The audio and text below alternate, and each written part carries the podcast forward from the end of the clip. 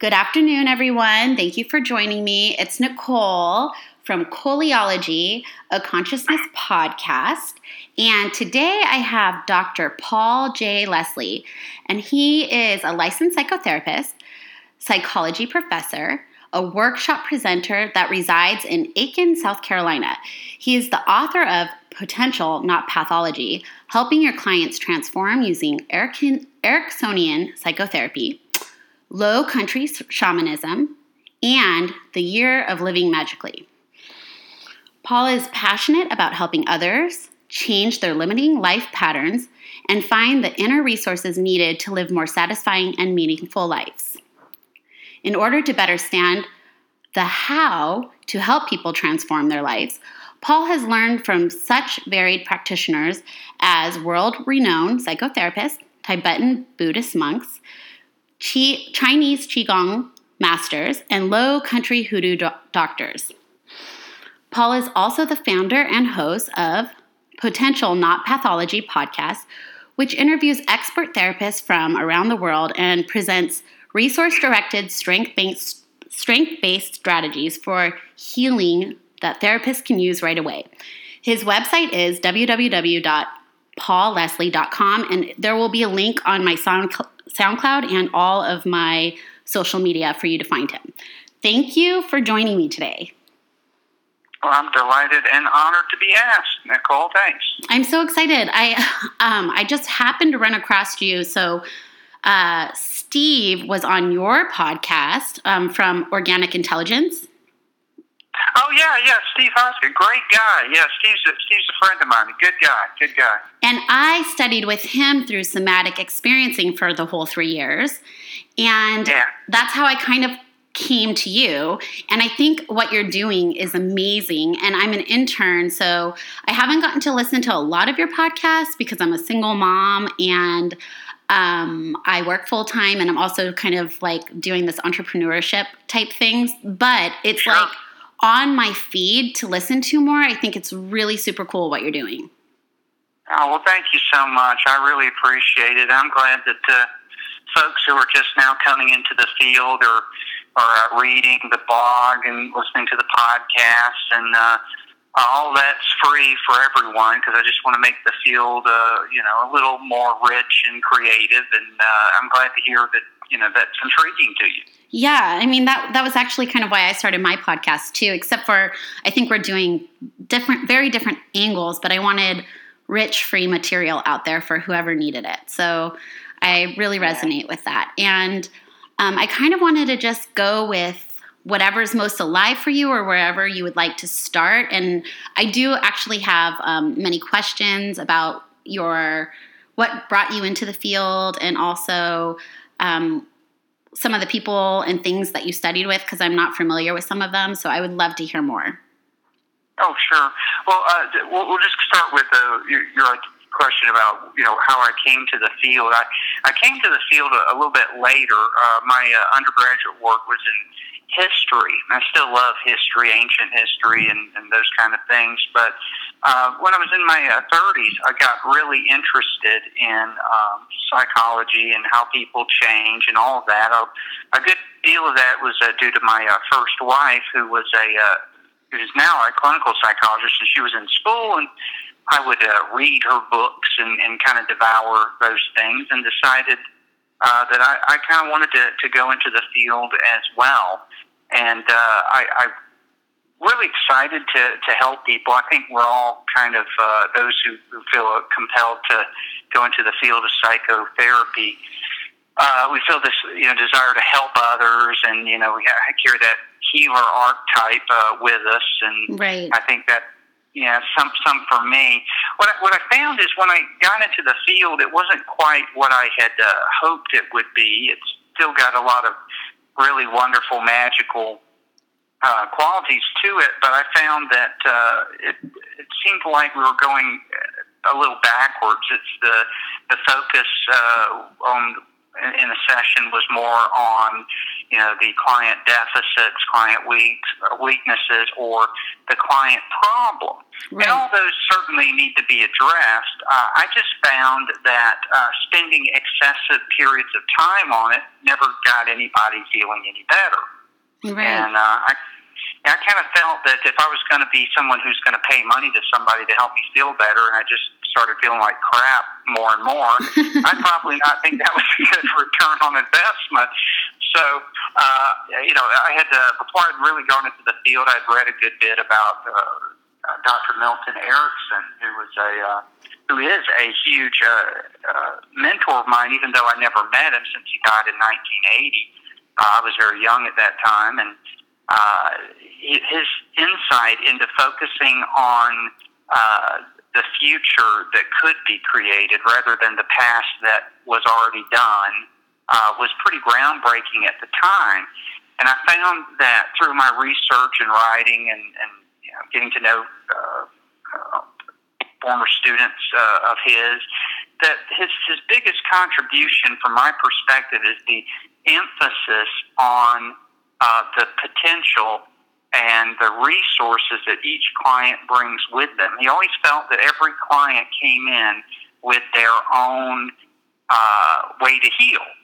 Mm. Uh, we, we just we didn't need to like uh, overly direct them uh, to keep exploring their past or try to figure out what was you know you know wrong with them. We needed to kind of uh, if we're going to direct them, we need to direct them toward an, a, a way to access and embrace the positive qualities they already have. And when they start to do that, they start to be able to solve their own problems. Mm-hmm. And, and this, uh, unfortunately, still seems in, in some cases to, to be a, uh, uh, a concept that a lot of therapists don't, uh, don't seem to get. I uh, just last week I was at a conference teaching uh, a program I call Unlimited Resources. I just had a book come out about a month ago called Unlimited Resources, and it's all about uh, focusing on client resources. So as I got into the field, I started to see that there was a lot of focus on uh, client uh, problems and not enough on client resources. So, and then sometimes you run into yeah, go ahead, Nicole. Yeah. do you do you want to like speak a little bit more to that? I feel like I have um, a kind of a one up on a lot of therapists, not in a competition way, but because I did do somatic experiencing, um, and it Yeah. was with Steve, um, so it was very resource based and um, organic wisdom coming forward. So um, and so before I even actually graduated my master's program while I was in my practicum I was also graduating from somatic experiencing which like directly ended up um, correlating to how I sat as a therapist in the room um, and became strength strength based but um, a- and internal resources that were already like organic inter- internal resources that were already present and I kind of wonder if you can kind of speak a little bit more to that um, in a way that would be more informative because sometimes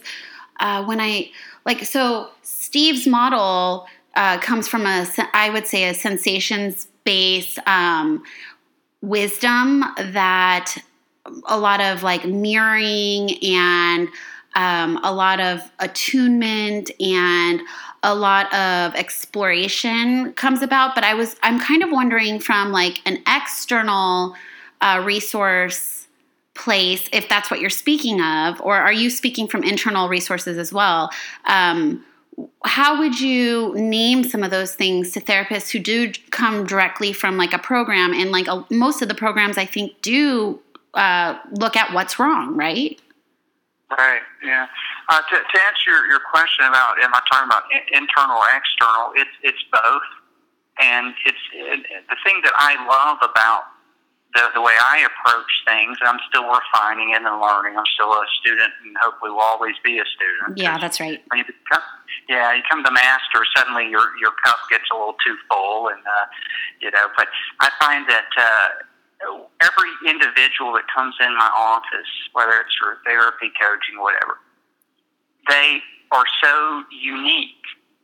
And one resource for one person could be external. Another, it could be an internal sensation that, that maybe they haven't accessed in a long time. And by accessing it, that particular emotion or memory or something like that, it gives them uh, something that can help them with what they're going through. Others, it's it, like I say, it's external. It could be a certain task.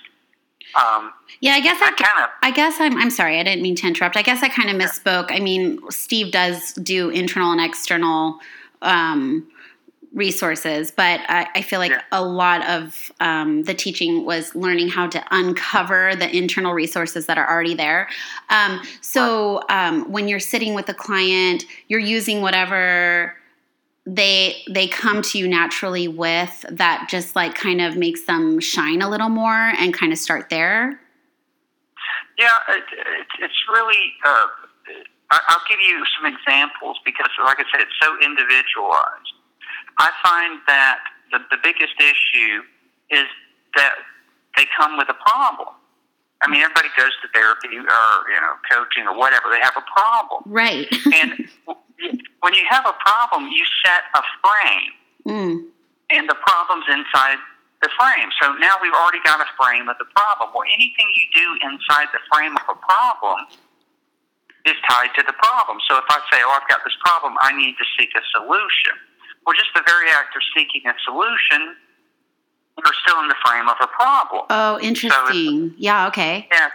So if I have, let's just say, I'm uh, I'm uh, really uh, anxious about uh, you know dealing with a certain individual. That's my problem. I, I get anxious around a certain individual. Well, uh, by helping me learn to uh, you know uh, deal more effectively with my emotions, or, or you know spot my uh, irrational beliefs about it. All that's helpful, but yet it's still in the frame of, of a problem. It's still in there. This is your solution. Right. Whereas a resource may be uh, something that's outside that that frame. Let me give you an example. I, years back, I was working with this young woman, and I had only seen her once or twice, and she was about 19 years old. She had the, it was depression was her problem and then one day, uh, she kind of showed me, she usually wore long sleeves. And so she pulled up her sleeves in a wonderful act of trust. She showed me where she had been cutting herself. And, and she had been cutting herself for quite a while, and there was a lot of cuts on her arm. And there were places to where they had almost certain uh, patterns. So she couldn't cut there, so she found ways to cut around the cuts. Right. And you know, so already if you're, you know, the traditional trained, we have a problem. Okay, here's the, or she's depressed, she's cutting, that's all in the frame. So I looked at her arm, and what occurred to me is what great visual spatial ability she had mm. to be able to cut in that way. Mm-hmm. So I asked her, I said, you know, you have this incredible ability to create these geometric designs and patterns uh, do you draw? Are you an artist?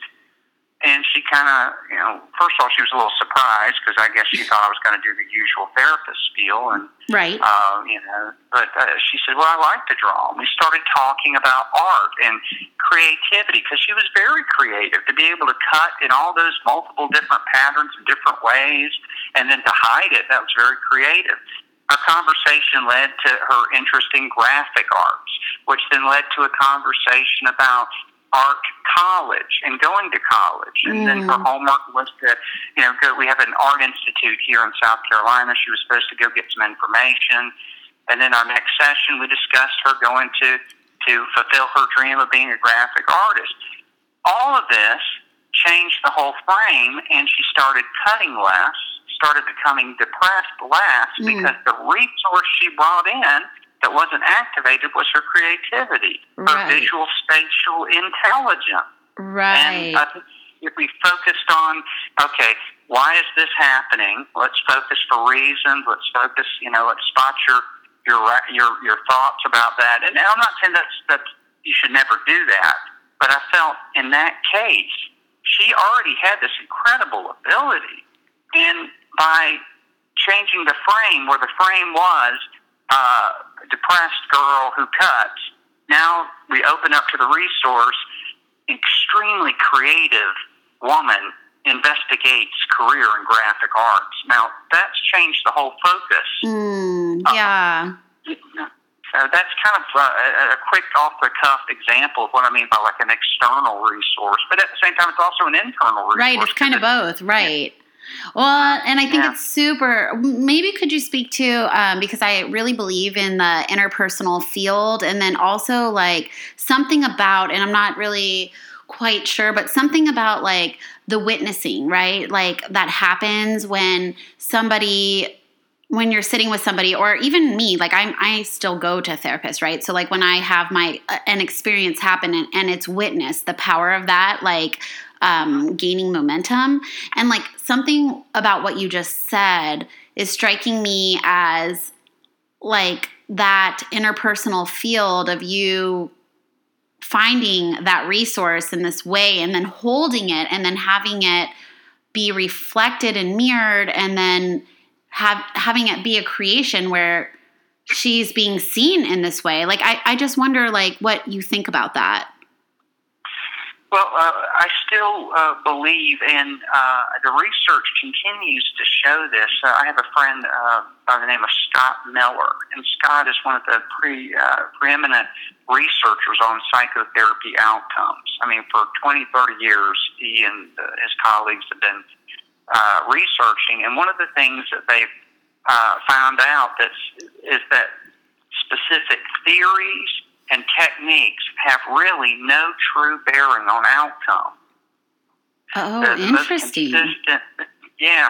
Well, we're sold a bill of goods about quote unquote evidence based uh, therapy. yeah yeah yeah And uh, it's uh, it, it- it's all evidence based. I mean, every therapy is evidence based, but uh, you know, people uh, kind of misunderstand, and sometimes it's marketed a certain way.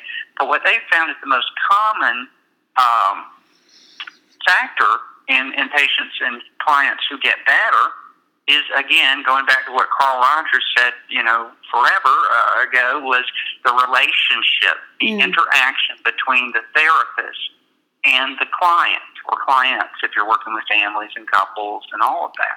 yeah Well, this sets up for me this this idea, and again, I feel like I'm in Groundhog Day because this is nothing new. In that you go back into the the early days of uh, family therapy and people like Gregory Bateson and the Mental Research Institute and and those guys, where they were talking about how uh, cybernetics uh, was kind of a model used in uh, uh, with uh, families. In that, if uh, you're a part of a system, you know your behavior changes the system. But when we apply that to the therapy room, if we're a part of the system of a live interaction that's happening with that person right in front of us, mm-hmm. then the best way to help them change is to change ourselves in the moment. Mm-hmm. And so when when somebody presents something with courage, look, I'm cutting my arm. How I'm responding, therefore, changes that interaction, changes Mhm. that frame. So I think that that, as you say, witnessing that that uh, you know uh, interaction. It, it's if you want them to change, you got to change you. And instead of you know, I'm, I'm going to direct you as an outside observer uh, and uh, you know you're kind of like a lab uh, rat, and I'm going. to Okay, here's the new technique that I'm going to do. I'm going to do this to you. right I'm doing any of this.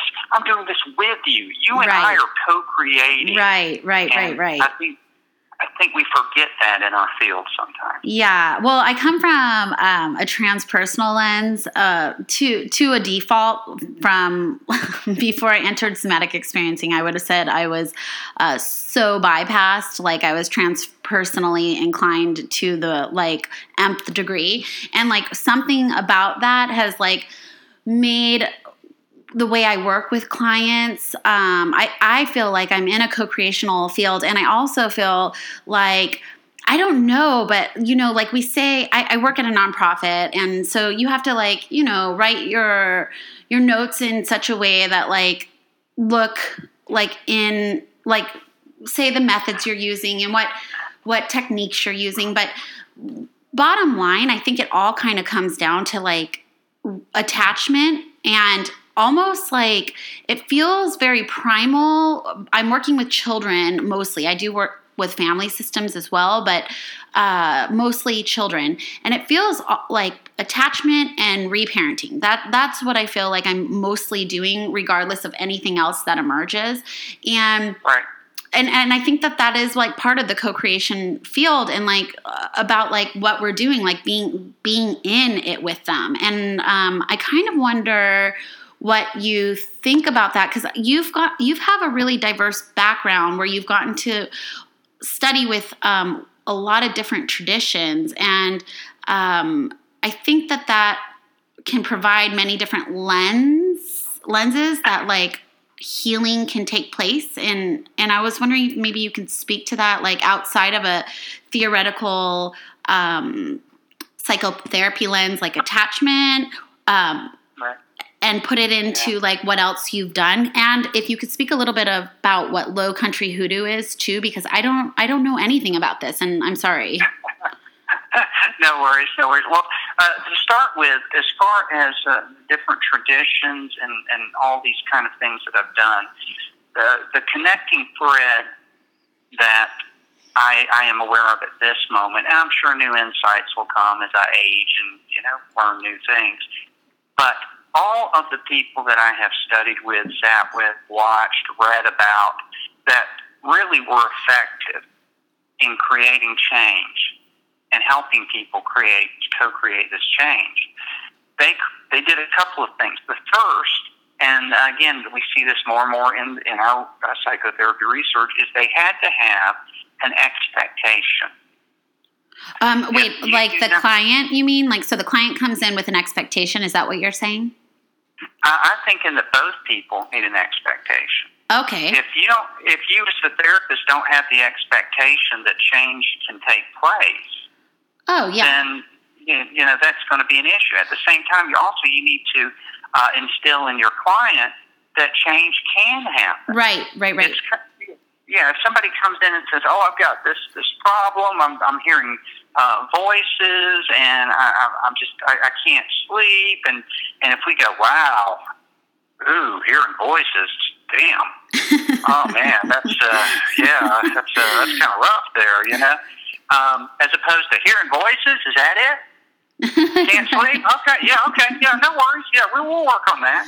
Just right. that very change says, okay, there's an expectation that there can become uh, an adjustment in this person's experience. So creating that expe- expectancy. The second thing for me is that it's the experience. Our brains learn by experience. Mm-hmm. And when we don't have an alive experience in our therapy session, uh, it, it doesn't have as, as much of an impact on us. Now, I've noticed with uh, other other uh, traditions and systems and things I've studied, they make it an experience. I mean, let, let's be honest. Uh, uh, if you go to, uh, one of the I've studied with some um, uh, Tibetan uh, teachers, and uh, they could just easily say, "Okay, here's your mantra. Go off and do it." Mm-hmm. But they take you through this ritual, this experience right. to kind of alter your consciousness. Right. Uh, the same thing I found with, with low country hoodoo doctors. Now, to tell you uh, in your audience what that is, uh, this area uh, that I live in in South Carolina, the North Carolina, South Carolina, and Georgia, the coastal areas we call the, the low country simply because it's low and swampy. And hoodoo is a, is a the non-religious uh, kind of a magical and healing system that was uh, predominantly originally utilized by uh, African uh, slaves when they were brought to the United States. It was aspects of their old uh, African religion that got mixed in with uh, with uh, kind of Protestant Christianity. Now, voodoo is similar, but uh, that's uh, it has a uh, it's more of a religious base, and it was mixed in with a Catholicism. Mm. But a hoodoo doctor, which we actually call down here root doctors, because they would use roots to heal, and sometimes uh, roots would be a magical amulets that they would they call that for healing. They, that uh, if if your problem wasn't physical, it was spiritual. So you go to the root doctor. And the root doctor would assign certain rituals for you to do or give you certain tasks. Basically, he or she, because uh, root doctors can be both, uh, would create an expectancy and an experience. Right. When you went in, you went in to see the root doctor, he or she was a powerful being. They they projected this power, and that you know, the I mean, just I remember, you know, Nicole. One time I remember talking to to one of them and just listening to him talk. And the cadence he would use when talking to me, it was just an. I remember I was sitting there, and he says something to the effect of, "You know, Doctor Leslie, right now what you're asking me about is not what Spirit has brought you today to ask me." Mm. And Mm. just by his taking this force of, you know, it, and he went on. He says, "Spirit is telling me in this moment, this one sacred moment, to tell you something. I'm going to tell you something, Mm. but this is from Spirit." And it's like whether you believe in that stuff or not, it creates an experience Yeah. that that casual day to day kind of thing we don't have. And then when you put in rituals and Right. uh, you know every dancing, drumming, all these kind of things are there to alter patterns. right. So by altering these patterns at this at the conscious and the unconscious level, and doing things and creating this alive, co-creating experience, all these traditions are really doing the same thing. It's to alter our awareness about ourselves and about our environment. See, like you're talking, you're you're talking about all of this, and like, and and I'm like thinking like, well, this is why I'm so drawn to the transpersonal world, like these type of experiences. Like I'm like, oh, okay, well, so the next thing I need to do is go to Low Country Hoodoo Doctor and like have the experience because there is something about like. I, I don't know it's my belief system because I'm holistic. Something something about like there's something on the body realm and then the mental realm and then the spiritual realm and and so like I kind of hold that as like real whatever that is. I don't label it in any certain way, but like I'm thinking like what what is so powerful about like dance and these rituals and these mantras and like and then going and like like what is it there's something about it that does change like our experience of self and the world around us Right, right. Yeah, and I I think what it is, well, number one, we can never get away from the impact that something that we label in our mind as exotic is. mm, when something's exotic, it's it's surprising. It creates novelty. And uh, uh, Ernest Rossi, who is a, was a student of Dr. Eric, uh, Milton Erickson, and is one of the, and to me, one of the preeminent researchers in mind, body, neurobiology, always talks about how novelty is what can create neurogenesis, the creation and, um, and activation of new neur- uh, neurons. mm, And so if something is, is exotic, it automatically uh, can facilitate some change. mm, A, a quick, you know, kind of a, a, a metaphor. I had a, a dear friend of mine uh, who's a wonderful psychologist, brilliant lady. She's lived in New York City and Paris, France her whole life. That's where she works. She those are her, her places, and she's traveled other places, but she's never been to the South. So she came down to visit me for about a week uh, last year. And the things that were so amazing to me is everything she was getting so excited about, speaking of so neat, was so ordinary to me. right You know, it was. We went to a, a barbecue place. I'm in South Carolina. We go to a barbecue place. You know, but she was taking pictures of the staff and the food, and got the the, the cook out to take a picture with him. And you know, it's just like it's just a barbecue place. Her name's Suzanne. So Sue, it's just a barbecue place. But to her, uh, it was oh, it's exotic right And, in much in the way that if I was in Paris and she'd show me around, oh wow, this is so different. It's exotic. right So we can never underestimate the power of the exotic. Now, to me, as a side note, the problem is that when we go in search of the exotic as a way to, to help us heal, we sometimes dismiss the importance of the ordinary. Yes. And I'm, I'm kind of glad you're naming that because that's maybe where I got hung up with the transpersonal stuff. Hmm Yeah, it happens. It happens. I Mhm. mean, all of it. I mean, I was learning uh, years back Dr. Erickson's work, and you know, he's primarily famous for his incredible interventions in hypnosis. So I went off and learned Are you- everything I could about hypnosis. Uh, Are you are you also hip, um, hypnotherapist? Do you do that as well? I do. I do. Uh, I do. I don't do it as much as I used to because it used to be exotic, and now it's ordinary. Right, right. But I, I do. I do. I do it along, you know, as a, as an adjunct to uh, to to uh, the regular treatment. But you know, the ordinary we we, we the ordinary may be as a therapist sitting in the room and just being present. Well, Mhm. that's not the latest technique, but it's ordinary. But oh my goodness, it's ordinary so important. Yeah, So yeah. having that balance between the exotic and the ordinary. So going back to to what you were kind of commenting on is, I think those all those traditions of dancing and and chanting and all that, it's designed to interrupt patterns Mm. or to give us access to, to out of the ordinary things. I mean, when we have an intense experience, whether it's good or whether it's bad, it's still that experience is what transforms us. We can think about things all day long. You know, we can think about, uh, boy, I need to, uh, I need to trust more. Boy, it would sure be nice to trust. I mean, but the It sure experience would. of Trusting, yeah, I know. Yeah, uh, the, the experience of trust is so much different uh, than actually thinking about the experience. Right. And I think in the therapy room, we spend so much time talking about and thinking about that we forget to actually do those things and um, create those patterns, uh, new patterns, and adjust old patterns. You know, I like I think that are all are, are very important stuff. No, and I like that you're speaking to this. So, like, um, my therapist, he doesn't even let me, or I mean, I could, but he would prefer prefer not. Like for me to go in any of my stories, right? Like, it, he he want it, any of my themes are going to be recreated in the field of him and I anyway, and so like he is very much about keeping in the experience of what's actually arising in the therapeutic uh, realm in the room.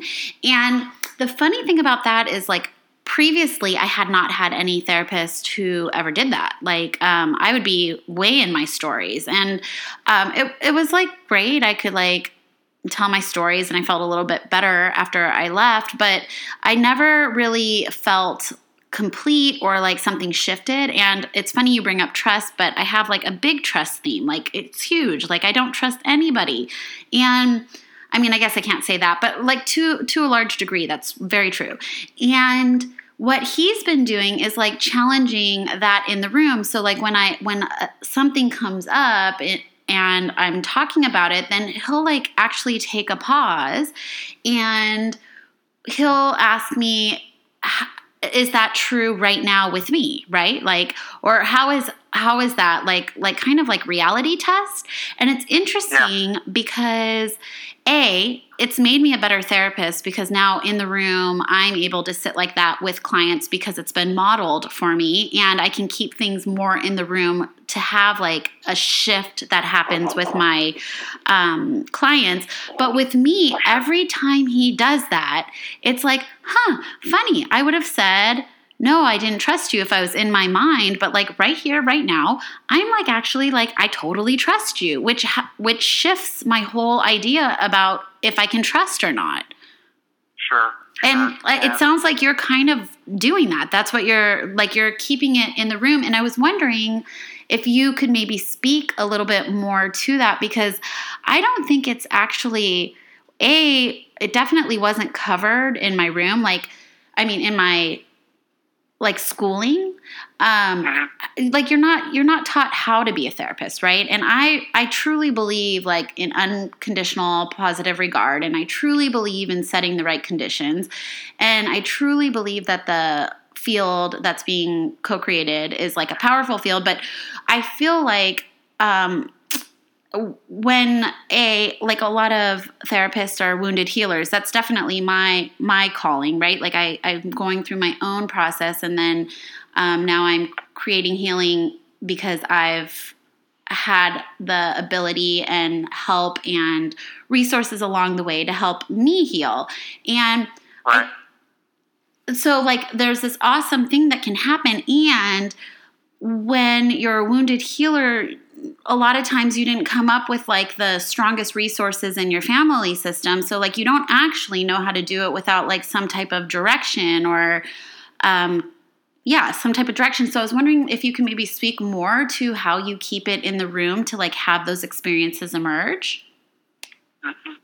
Yeah, um, that's that's powerful kind of direction to go because I think that's that, that emergent that emergent quality uh, in a session. We all know if we've spent any time as the therapist in the room when a session isn't going well, and I don't mean well as in you know the person's melting down or they're unhappy. It's just you know you don't feel like any change is occurring, that there's no connection, and I find that uh, a lot of times it's uh, again, going back to if, if this is a field, uh, I'm, I'm interacting in this what they call second order cybernetics. I'm a part of this. Uh, I have to, to to go in and check with myself, and I find that uh, first of all, nothing is uh, is, is as it, as we think it is. Um, and yes. what I mean is, we often get in this idea of what I call the dichotomy thinking. You know, it's either this or it's not this. For example, we were talking about trust, so I'm just going to use that as an example. Uh, you get a client in and says, well, I just don't trust. And so already there's a dichotomy, mm-hmm. as in trust or mistrust or not trust. right. And, you know, m- one of my favorite sayings that I've ever heard uh, and the reason it's my favorite is because I came up with it. okay, well, well, it will be my favorite too then. okay, is that uh, thinking in dichotomies eliminates possibility. Mm. Mm. If we only have two options, trust or not trust, right. we have eliminated a whole bunch of stuff. Because sometimes it's great to trust, sometimes it's bad to trust. Right.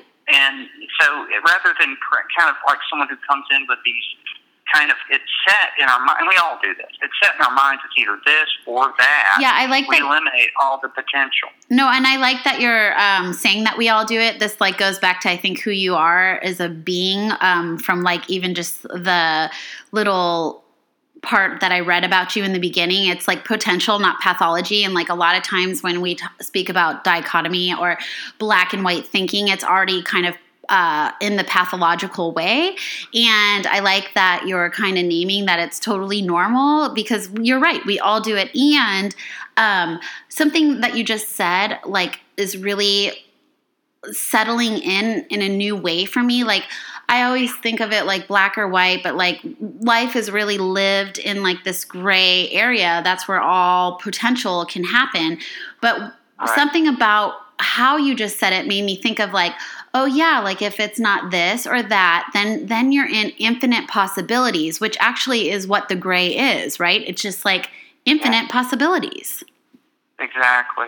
As uh, one of my uh, mentors uh, bill o'hanlon likes to, to say sometimes he says i do it that way every time except when i don't it's, it, it's, it's funny but it's it's that case it's like uh, if i'm a cognitive therapist I'm going to do cognitive therapy every time except when I don't. Right. Well, you know, just the fact that we're labeling ourselves a cognitive therapist or a, a transpersonal therapist or an Ericksonian therapist, right. we've already set up this. Uh, uh, what uh, Gregory Bateson, the renowned uh, anthropologist and cyberneticist, talked about the difference that makes the difference. We set up a distinction, mm. as in mm. I'm this and not that. Well, mm. that's that's so limiting. I mean, it's yeah. just you know. So so sometimes I'm going to totally trust, absolutely, hundred percent, and sometimes I'm not going to trust, hundred percent, and sometimes I'm going to trust a little, and sometimes I'm going to trust a lot. Sometimes I may not trust at all, but then at the last minute I may trust, and that's okay. You know. Oh my God, you're awesome. Thank you. like seriously, that's awesome. I'm going to start going, I'm going to start saying those things, things all the yeah. time. And I think it's funny that your friend says that because I always say, I'm awesome until I'm not. Right, yeah, yeah. Well, we might need to change that. I'm not awesome until I am. I'm not awesome until I am. You're really funny. Thank you. um, okay, so your your podcast is kind of going into these like potentials with other people in the community. And then you guys are kind of unpacking ways that therapists can use um, this information.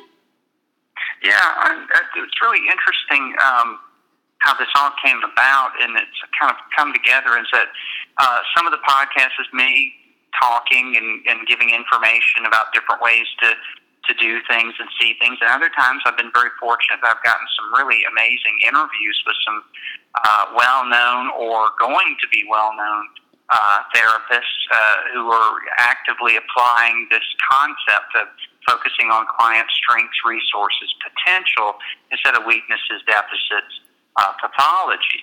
And uh, it's uh, I've, I've heard uh, from people who who aren't even uh, psychotherapists, people who do coaching.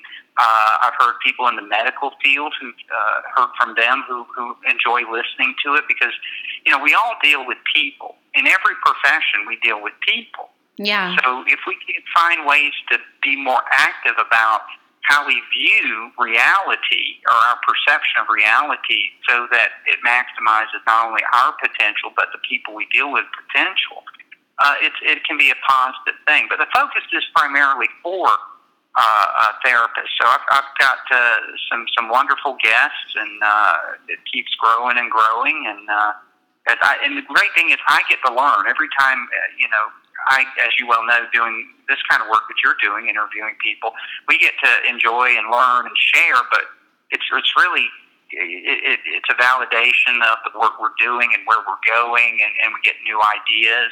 So, oh, it's yeah, so uh, inspirational. It's like I feel like um, I've hit the jackpot of knowledge like somehow and that was not why i like did it. I did it because i just wanted to be embedded in community still and have these conversations that i wasn't having anymore because i wasn't in school um, anymore. And like the conver- conversations that kind of like are just juicy. And then i also just i work with um, just a clientele that comes from lack of, and I wanted to be able to just give back in any way that could help people that would be free because money is a thing. And and it's funny because like I just I feel like I'm getting more than I could have ever even imagined because I wasn't expecting it to come from this lens. Like it, it's just right. like like talking to you, you've like like even the laugh, like you you've just made me laugh about like funny things that like just feels good, right? On top of I just learned something about hoodoo doctors and like I'm like totally digging your frame of reference and like the way you view things and yeah, it's just like I feel so fortunate, really. Oh well, thank you, and, and likewise, because sometimes you know for for those of us, uh, you know, we need validation from people who find our ideas useful. So, and, and so it's a it's a, a fair exchange. I think you know the universe really works on fair exchange. Yeah. And you know, when when we had the Big Bang, you know, we had the you know the universe expanded, but yet it contracted. And so it's like it's forward, backward enough for gravity to to happen to support us. And I think sometimes we forget that we need fair exchange, particularly in our field. We want to give, give, give, but we also need back. Yeah. I mean, uh, you know, hey, I, will give you all this, and you don't don't worry about paying me, or, or don't worry about bartering, or don't worry about anything, and I'll just give you. Well, that's not fair exchange. Right. And, and I think we, we get out of. I mean, this is my own belief here. We get out of alignment with the the universe. Mm. And if we're offering something to somebody that can help them, we need something back. And whether it's a product, a service, or even sometimes just you know a good conversation or a compliment, or hey that really helped me, and you're really good at what you do. That kind of validation. Yeah. So having that inter- interaction and, and exchange, I think it's important for everybody. I mean, in general, but particularly in our field. Yeah, that's really beautiful. Yeah, I would agree. Um, and then I kind of wonder, like, what you've always just liked to write, like, because I have. I have like I'm writing and I'm not a writer. As you know, I'm dyslexic. Lysdexlic? How did you? yeah, yeah. For those who are listening, that was a joke I gave to Nicole right before she hit the record button. She said she was dyslexic, and I said, "So you're a lysdexic?" And I think I've screwed you up on that now. So, now, but, I uh, now I can't even pronounce that right. um, but um, I'm writing. I'm writing. Um, just because it's just something I'm I'm called to write. It's an, obviously an, it's an experiential book on like ego states and um, what I think is super cool. And I was talking about someone about you today to someone because most of my interviews have been with people that somehow have been like their friends or acquaintances or colleagues or coworkers um, or mentors. And there's only been very few people so far that have gone out of that. Like this is my first conversation with you.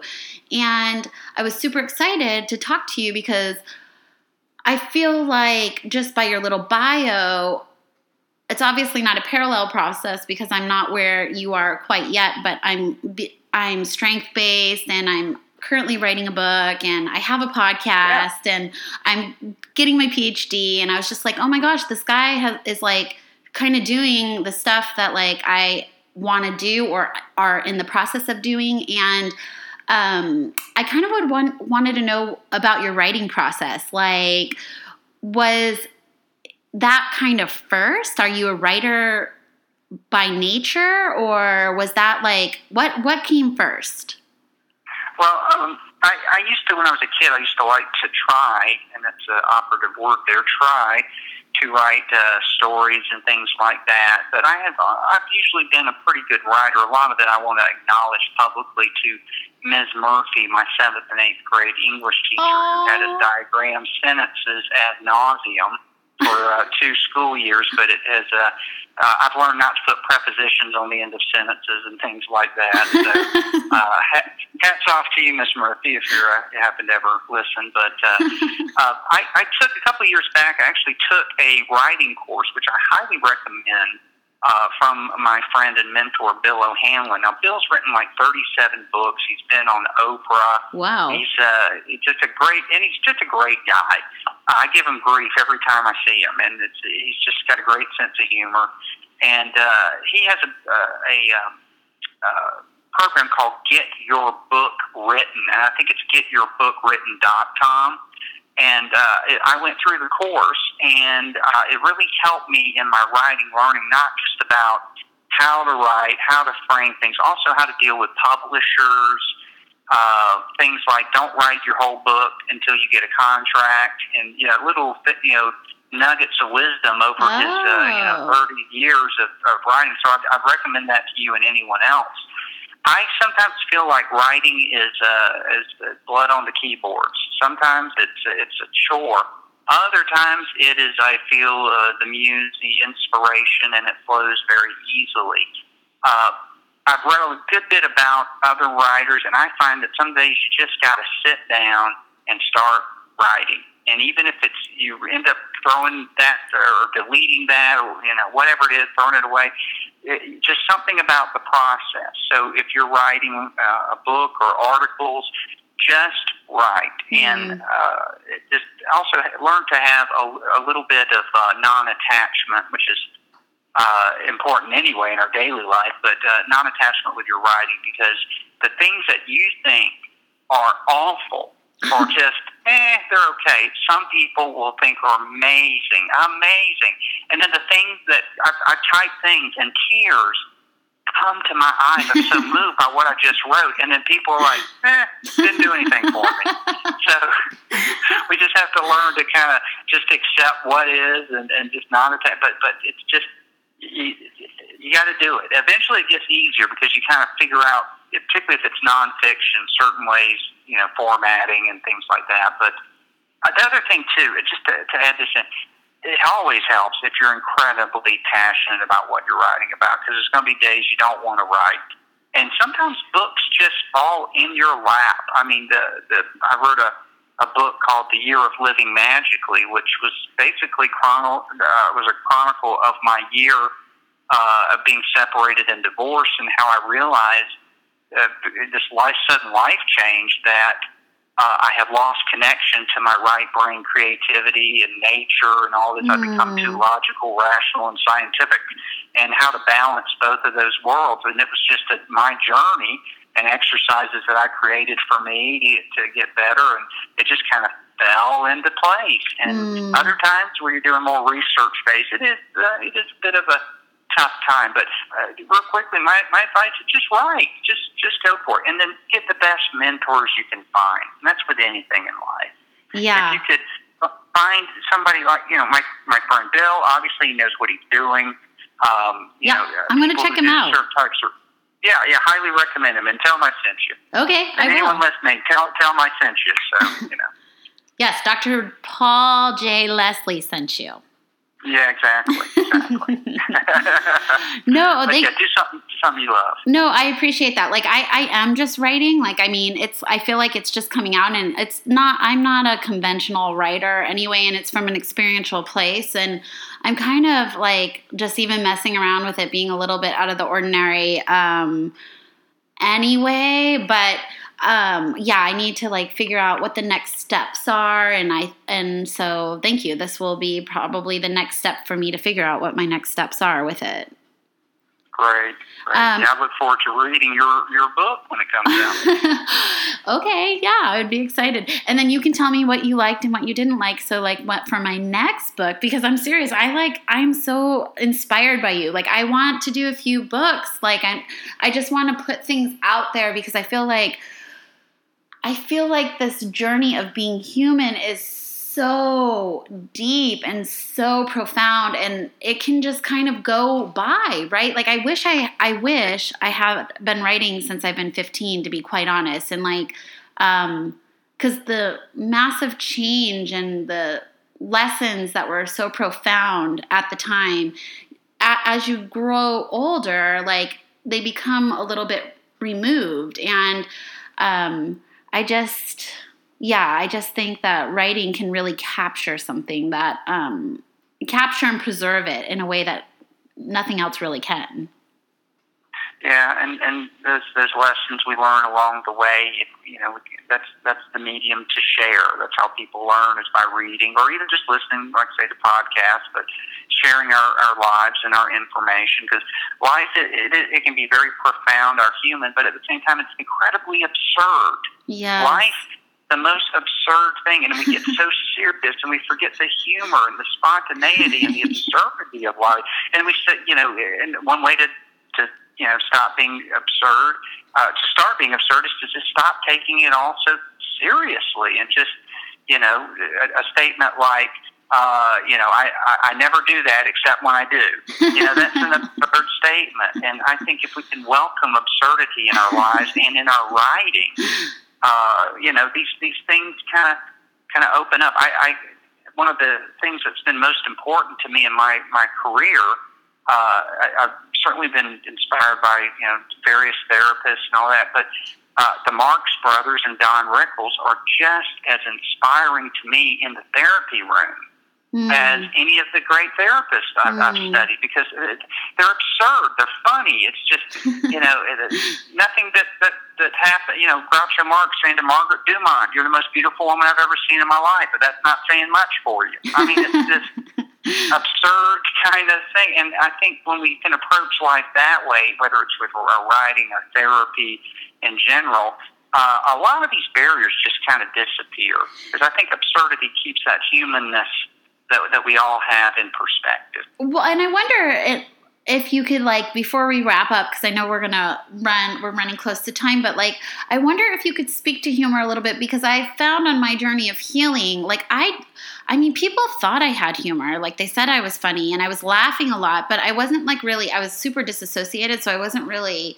Um, I, I wasn't connected to the experience, and to be honest humor and kind of laughing at myself and laughing at the absurdity of life has just really started to come online for me the last like um i don't know like 2 years ish and i think steve steve talks about like the trauma vortex and uh how like that can really like create difficulty to you know find the happiness or pleasure in life. And um i'm kind of wondering if you could just briefly speak to how to activate that for people because i feel like it's a lot easier than said than done a lot of times Yes, uh, I, I agree. Um, well, one thing I would say, just for people in general, for therapists in particular, if you're not someone who's funny, who's naturally open to being funny, don't try to be funny. No, because it's just usually bad. But I think most people have a sense of humor, and uh, I, to to kind of you know answer the question about uh, you know finding humor and accessing humor, it it requires us to kind of step outside. The, again, stepping outside the, the frame of a problem. Because if there's a lot of humor inside the frame, the problem's probably not really that bad. I mean, if you think about it in general, if you can get somebody to, I mean, respectfully, of course, to laugh at their problem or some aspect of the problem, find some humor in it, it seems to loosen up those constricting mental constructs that we have about the problem. Mm. Um, know, if we if we have someone who's and uh, uh, what much like you were saying earlier, I in my present work, I work with most every population, people from seriously mentally ill to, you know, gee doc, I don't know where to go with my life. You know, what kind of job should I take? And so it's given me this this ability and this gift of uh, you know getting to see what people have more in common than how they're different. And I find that humor having a humor and not taking ourselves so seriously. I love self-effacing humor. uh, I will make myself the butt of the joke more times than not, and then I'll tease people. And I find that most people, if your intention in your heart is pure, and you start teasing them, they actually enjoy it. Yeah. Not, you know, making fun or putting people down. I can't tell you how many times I've had, uh, particularly uh, women who, you know, they've had some traumatic experiences uh, with men, and so they don't trust men. Right. And you know, I'm the only therapist they can get in to see, and so they come in, so they're you know shields up. But by the end of the session, they even tell me if they're leaving, and even sometimes even hugging me, saying, "I never thought I could just open up to a man like this." What what a the common cool. factor was is the humor. Well, and what a cool corrective emotional experience, right? Like, um, Oh yeah, oh yeah. like how how awesome that you're able to provide them that. Like, actually, I was with a female therapist forever, and now I'm with a male, and it's like and I have trauma in my past. So it's been actually like more profound to sit in a room and have this like corrective experience with a male in this healthy way than like I mean my female therapists were awesome as well, but it's just completely different. It's completely different and how cool that you can provide that. Yeah, it's a, like I say, it's it's a it's a gift. Not that it's my gift, but it's a gift for me that I get to interact with these, specifically these ladies, but also gentlemen. Everybody comes in with their stuff, and Yeah. you know, to Yeah. to have fun with them. Because at the end, if we're all laughing, we're all connecting, and we're all again, it's all the absurdity. Uh, the worst thing we can do is, is get, get too uptight about things. Uh, Paul Watzlawick' book, classic book, I love the title.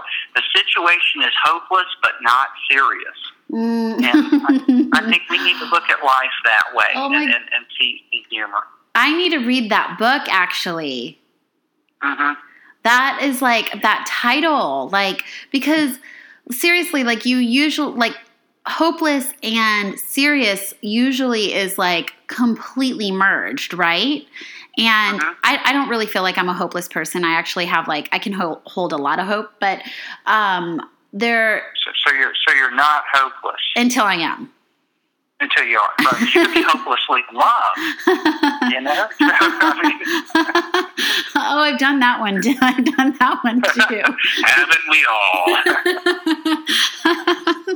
but the, but no, I think that that's really like something I want to read that because like especially particularly with um, more depressed clients, like I can feel the pull of being in uh, the hopelessness and the seriousness, right? But like if you could if you can hold that that it's hopeless but not that serious actually, like what could totally like emerge from that space? Ah, I love it. Thank you. Oh, sure thing, sure thing. Well, I really appreciate your time, and this has been such a pleasure. And I, I hope that one day our paths actually cross, and I can um, actually meet you and shake your hand. And thank you so much. Just thank you. Oh, well, thank you, uh, Nicole. It's, it's just an honor to, to be asked, and it's been a delight. And uh, and likewise, I'd love to to meet and chat, and uh, I'm sure we will, because uh, you know this, this universe is a strange place, and sometimes uh, you know people connect, and and you know you never know what what's going to happen, and they get to uh, to form important bonds, and uh, and just you know make make kind of, kind of like a magical uh, existence because uh, we never know what what's going to be happening for us. So I, I've just been delighted to chat with you today. Thank you. Me too. It's been an honor. And anybody who's been listening, I will have his website on all of the social media and also on SoundCloud. And you can link to him, and hopefully, you will enjoy his podcast. And I would love to hear any feedback. And thank you so much for all of your support and kind, loving words. And take care. And again, you can find me on pretty much all social media on Coleyology. My nickname, Coley, and then ology. Thank you. Take care and have a good night.